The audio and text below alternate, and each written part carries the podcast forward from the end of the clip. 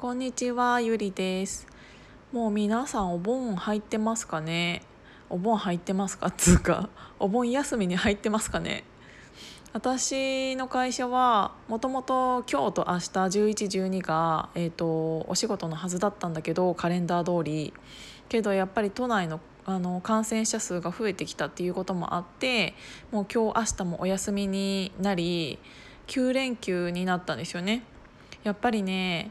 私はね、あのいろんなことを考えてあの高い家賃だけども会社から徒歩10分ぐらいのところに住んでるんですよ。だから朝とかも別にあのみんなが来る前に帰ることができる。あの始発とかもないから始発が始まる前から会社にいることもできるしっていうのでもうみんなが来る前にはもう56時間働 き終わってるっていうこともあってまあそういう生活を今までなんか感染者数が増えている時はしてたんですけどできるだけ接触しないようにっていうのでけどやっぱり遠い人とかってそういうことができないから時差出勤したとしても結構他の会社の人も時差出勤してたら結局電車ってめっちゃ混んでるんですよね。なのでやっぱり会社がやっちゃうとあの出勤せざるを得ない人がめちゃめちゃ多いと思うから ってなると結局そういうところで感染しちゃうよなと思ってまあだからなんかね何を優先するのかっていう話になっちゃうけどそういう意味でも個人の何て言うんだろう自分でいろんなものを選択してっていう風になっていくよね。なんかそれによって多分みんな言ってるけど今回のことで会社の対応が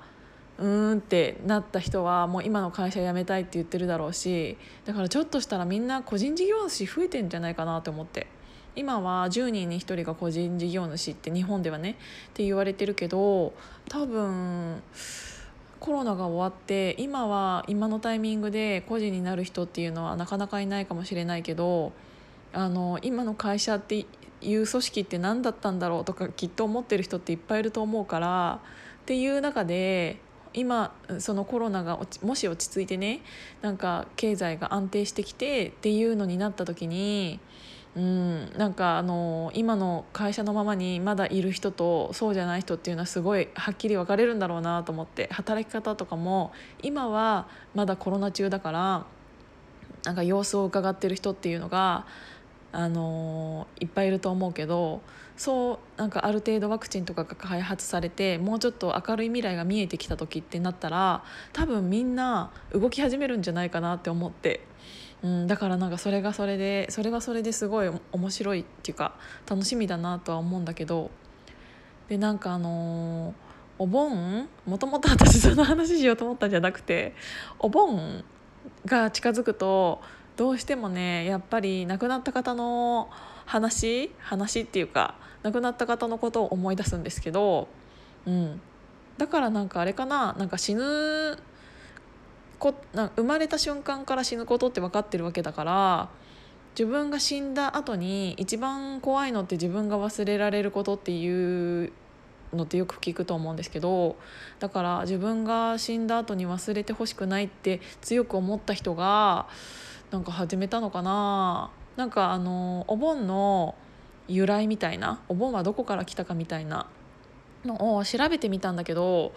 なんかね645年とかあの推古天皇とかそこら辺の時からあの仏教っていうものが広がり始めてでやっぱり日本は仏教社会な仏仏教社会っていうか、うんまあ、結局根強くあるのが仏教なのでっていうのをは結局インドから来てるっていう話だけは調べてみたんだけど、うん、結局ねあんまりなんでそれが根付いたかっていうのもいろんな説があってちょっと私は腑に落ちなかったんだけど。そうだからなんかあの自分のことを死んでも忘れられたくない人が作ったのかななんて勝手に私は思ってるんですけど。でねそれであの私が、まあ、年に1回だけじゃないけど思い出すのはけど特に思い出すのが私ねあの母方のおばあちゃん結構早めに亡くなったんですよ。で71歳で亡くなったんですけど、まあ、今の年齢今のこの時代からしたら早いよねっていう感じだと思うんだけどで、えーと、1999年の10月の末に亡くなったんですけど、えーと、2000年になった時の正月元旦にその、えーと、死んだおばあちゃんからえっ、ー、となんだっけ年賀状が届いたの。普通普通っていうかさえってなるじゃん。なんか1999年の10月末に亡くなってで1112 2ヶ月あってで2ヶ月ぶりぐらいにポストにえっ、ー、と年賀状が届いててでそれ見たらなんかあのいろいろ元気してますか？みたいななんか結構差し障りのないような感じの文章だったんだけどなんかあの私がいなくてもみんな楽しくやってるかな？みたいな感じの文章が書いてあってで最後に「天国のおばあちゃんより」って書いてあったんだよね。でえ？ってなって。でもさ本当におばあちゃんの字だしどういうこと？どういうこと？ってなってそこのインあのハンコが押してある、えーと、郵便局に問い合わせをしたんですよ。そしたら、えーと、そこから2000年から20年前ぐらい。あ20年？2000年から20年前だったかな。1999年から20年前だったかな。忘れちゃったんだけど。20年前にあの郵便局が応募した企画があってやっぱり1900年代と2000年ってなった時のその大きい狭間に向けて2000年の元旦にあなたの大切な人に年賀状を届けましょうっていうのが20年前ぐらいにの企画であったんだって。っていうのを郵便局の人が調べてくれてでその時に出されたハガキです年賀状ですっていうのを教えてもらってえーみたいなしかもそのタイミングがねその自分がだってさその71歳で亡くなったってことはさまだ50代51歳か40代の時におばあちゃんはとなんかその企画に応募してはがきを出したってことじゃん。でそれの20年後に自分が本当に亡くなってしかももしそのたった2ヶ月だよ1999年の10月末ってことはあと2ヶ月もすればうんと、普通に自分が生きているのにもかかわらず天国のおばあちゃんよりみたいな感じで、うんと、はがきが来ててなんだこれ何これみたいな感じになってたってことじゃん。だけどその2ヶ月の間に本当に自分が亡くなってしかももうタイミング的に2ヶ月後に死んだおばあちゃんからはがきが届くなんてさ誰も思ってないからもうすごいなんか虫の知らせじゃないけどなんか。うんなんかすごい思い思うことがすごいいっぱいあったよねなのでそのなんか天国からの、えー、と年賀状はあの今でも大事に、えー、と保管してあるんですけど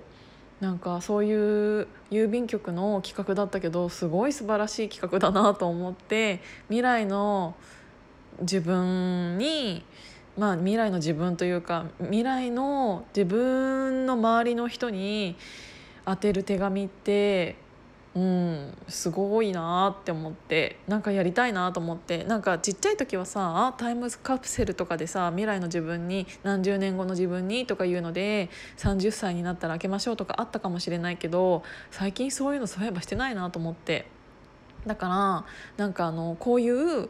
えーと、コロナで今が苦しい時だからこそなんか未来の自分になんかちょっと手紙とか書いてみたいなってちょっと思ったの。